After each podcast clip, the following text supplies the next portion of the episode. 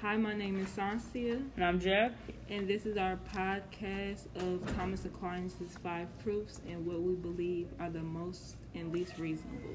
And we've been going back and forth on this, um, and we made some little notes and everything. So, um, do you want to put yours first? Okay. So my most reasonable um, proof, I believe, that he has made is design. I feel like design is very much basically like the purpose of why everything is here and why Yeah. everything is, has a consistent order in life. Yep. So, with that being said, for us, for example, we have a consistent flow of our human body. Right.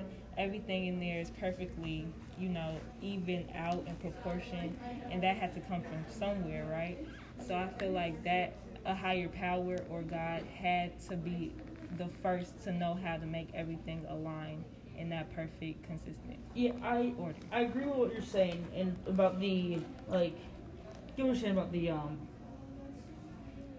Like the everything has a purpose in Right. the body and all that, but it we'll get into this when we talk about our, our least favorite or not least favorite, our least reasonable proofs. Yeah. But like, why would God decide to make like I don't know, like birth defects? If, right.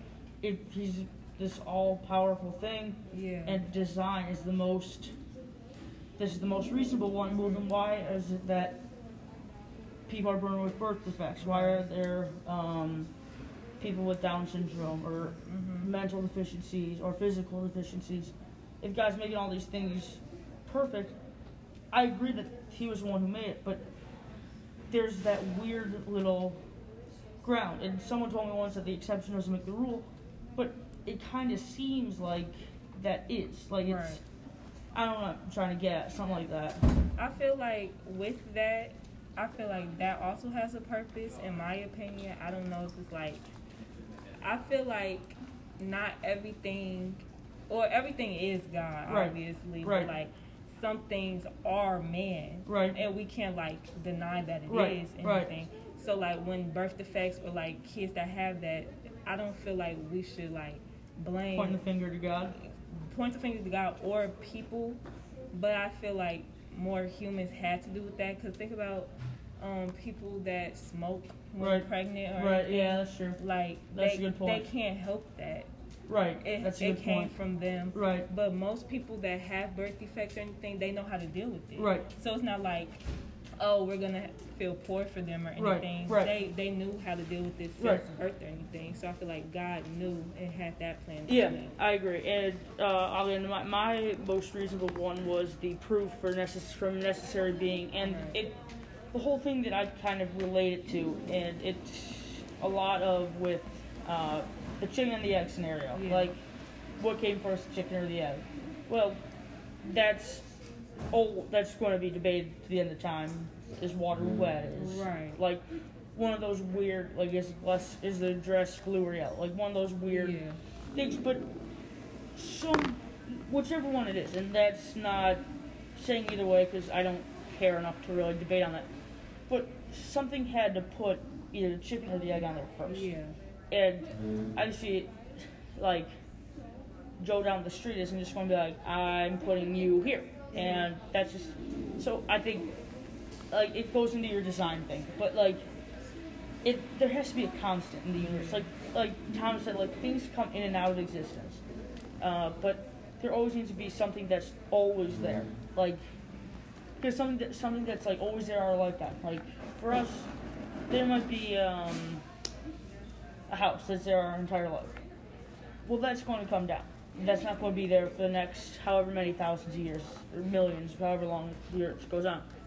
So, you know, it's And not to cut you off or anything, but to like, Okay, so the audio got cut off in the middle of it, so but we were done with that point anyway, so this is editing mode. We're going to get into the next point. So that's what happened. That's why there was a weird audio. Just so no one comes and tweets me mean things. So that's where we go.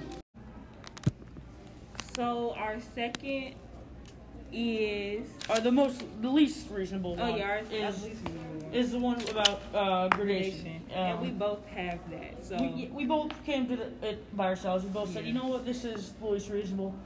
My thought process on it was that if the thing says is, is if as things get more complex, they get there's more goodness, and that's true. But the devil's just as complicated as God. God, okay. So like, how how can you say, oh, the devil is all bad, but he's not, but he's this complex? That's what I don't get. Okay. Okay, and to put add on to that, what I was just talking about Right. with you in the classroom, think about it like this: there's no. I, I gave up to the example the cult thing. Yeah. So the cult thing, there's they think they're all good, right? Like they all grew up like that. No one like the person who made it necessarily. They might think they were doing good. Right. Basically, But- good is subjective. Right, subjective. But are the people that are like right in the head and stuff know that what they're doing is very much Right. torture or anything like that. Right. So you could really go off of either one Right. for real. Like you can't really say God is like all powerful, everything that he does, everything that's Right. right. Because think about if he was like the devil and like it was backwards. Right. So now we think everything that's bad is really good. Right. Everything good is Right. really bad. Yeah. So it's not really like, uh, I don't, I don't know what to say. Yeah. Well, I don't have anything for that, and we are running out of time on our sponsorship. So, yeah. uh, thanks for listening to this. It was brought you. to you by um, no one, just some imaginary person. Yeah. So thanks for listening, Thank- and uh, we will talk to you guys later. Bye.